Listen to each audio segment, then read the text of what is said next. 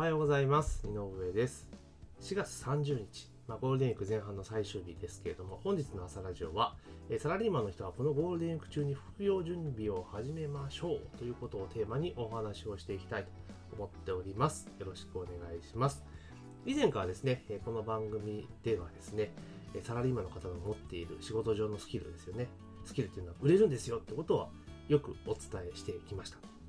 例えば、パワーポイント作成スキルであったりとか、まあ、仕事のスケジュールとか段取りの組み立て方とか、あとは何でしょう、えー報告書の書き方とか、議事録の書き方とか、ホワイトボードの書き方とか、まあ、普段会社の業務の中で何気なくやられていることっていうのを結構ですね、求めてる人って実は多いんですね。苦手だからとか。こういうのを誰か教えてくんないかなって思ってる人って実は結構多かったりするんですよ。でもそういう技術って、えどっかで学ぶというよりは、まあ、会社の中で、まあ、先輩がやってるのを見たりとか、ね、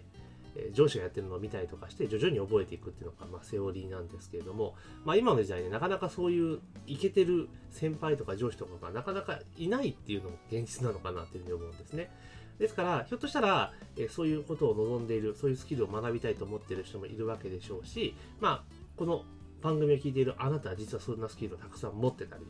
するんじゃないかなと実は思っています。ですから、でそのスキルをですね、ちょっとずつ売っていきましょうというお話なんですね。で、今の時代って、そのインターネットが普及して、スマホが普及していて、でそういう売る場所っていうのは結構増えてきたんですね。まあ、最近で言うと、まあ、メルカリティーチャーだったり、ここならだったりとか、まあ、いろいろあるわけなんですよ。で、その中でいくと、もう今でいくと、その対面で時間を合わせて会って、まあ、レクチャーすることもいいですし、逆にネットを使ってネット完結でレクチャーを売ることもできるってことなんですね。なので、まあ、そういう恵まれた環境に今なっているという状況なんですよね。で、かつ、この先ですね、まあ、その働き方改革というところでいくと、まあ、残業が減っていくと、まあ、残業が減って時間がね、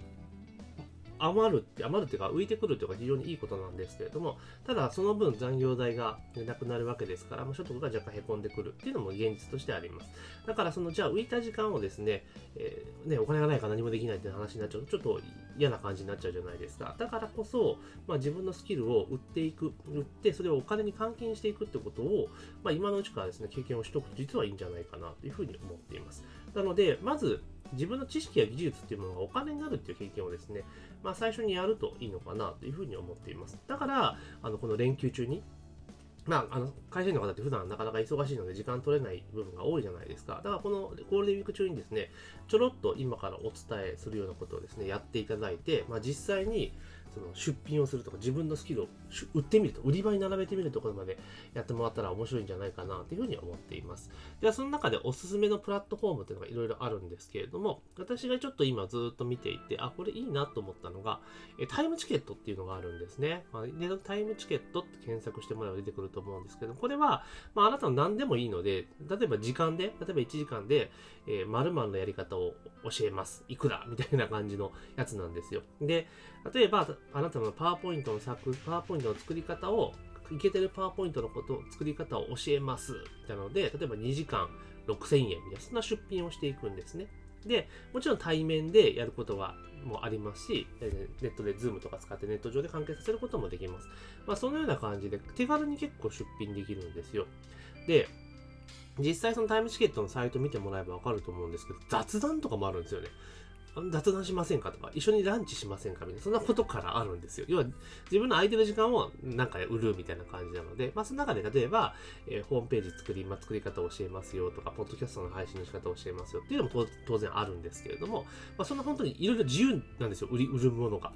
公序良俗に反しないものであれば、基本的には売買できるっていうプラットフォームもあるんですよね。だからここを結構ね、やっていったらいいんじゃないかなと。ねすごく使い勝手が良さそうなんですよ。で、私はこれからちょっと出品しようと思っているんですけれども、サラリーマンの方はまず絶対ですね、ライブチケットがいいなと思うんですね。で、なんでおすすめなのかっていうと、まあ、手軽に出品できるところと、あとオンラインとオフライン両方 OK なんですよって形なんですね。で、あの、ココナラとかだと、その文字ベースでやるっていうのが前提だったりとか、あと、ストアカとかだと基本的には本当にセミナーとかそういうのやらなきゃいけないって感じなんですけど、タイムチケットは別にこれオンラインでも全然問題なさそうな感じなんですよ。実際、ズームでやりますよっていう出品も結構多かったりするので、あの、忙しいサラリーマンの方でも本当に空いてる時間にできるっていうことと、あともう一個は、その、なんて言うんだろう、商品を並べてる段階ではほぼ多分匿名っぽくいけるんだなというふうに思ったんですね。でもちろんその検索結果であの上位に上がってきたらね、いいんですけれども、その時に検索、例えば Google とかの検索で、あの名前表示しないこととかだかできるっぽいんですよ。だから、なんかちょっと会社にそのやってるのバレたら嫌だなとか、そういう人でも、あの、ある意味、その自分のことを隠しながら、あれですよ、実際取引するんだったら自分のこと出さなきゃいけないんですけど、前段階では、あの、それを伏せた状況でやれるっぽいんですよ。だから結構、サラリーマンの方でも、まあ、手軽にやれるんじゃないかなというふうに思います。なので、まずは出品してみるってこと。あの、出すのはタダなんで、出すのタダなんですよ。で、売れたら、じゃあ30%手数料取られるんですけれども、でも、いいじゃないですか。集客やってくれるってことを考えたら、まあ30%、あと支払い面のことも考えたら30%やってもらえるのはいいのかな。30%でやってもらえるのはいいのかなというふうに思っています。で、実際本当ね、見てもらえばわかると思うんですけど、あ、これ俺にもできるかな、自分にもできるかなって絶対ね、あの、タイムチケットのサイトを見たらね、そう思うと思います。そんなような感じのものがいっぱい出てるので、でまずはですね、ちょっと挑戦してもらいたいなと、自分のスキルをお金に変えるっていう経験をですね、していただきたいなというふうに思っています。じゃあ、具体的にどうやってやっていくのかっていうことなんですけれども、で、あ、分かったじゃあ自分のスキルは売れると。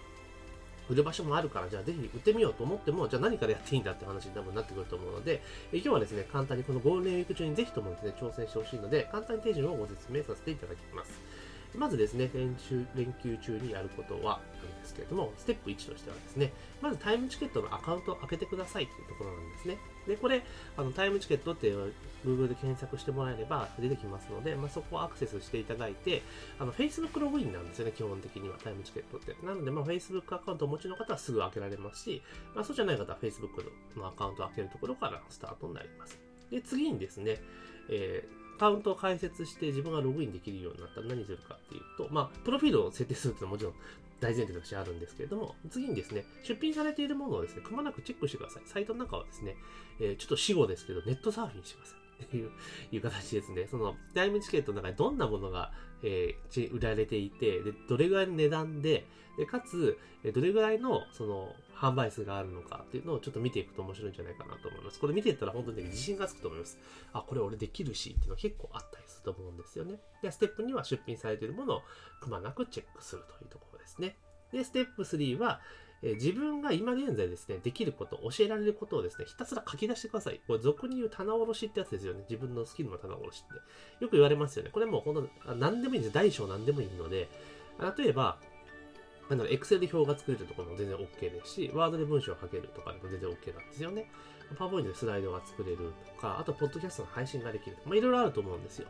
まあ、そんなもの全部ね、あの、箇条書きにバーっとしていくんですね。いっぱいパーっと書いていくんですね。で、漏れなくもう、えー、とにかく教えられるもの、人に教えられる、これ教えてるなって言ったら、会社で後輩に教えたいとか、部下に教えたりする局面ってあると思うんですけど、そんなイメージでいいと思うんですよ。で、なんか教えてるなってことあったら、それ全部書き出していくと。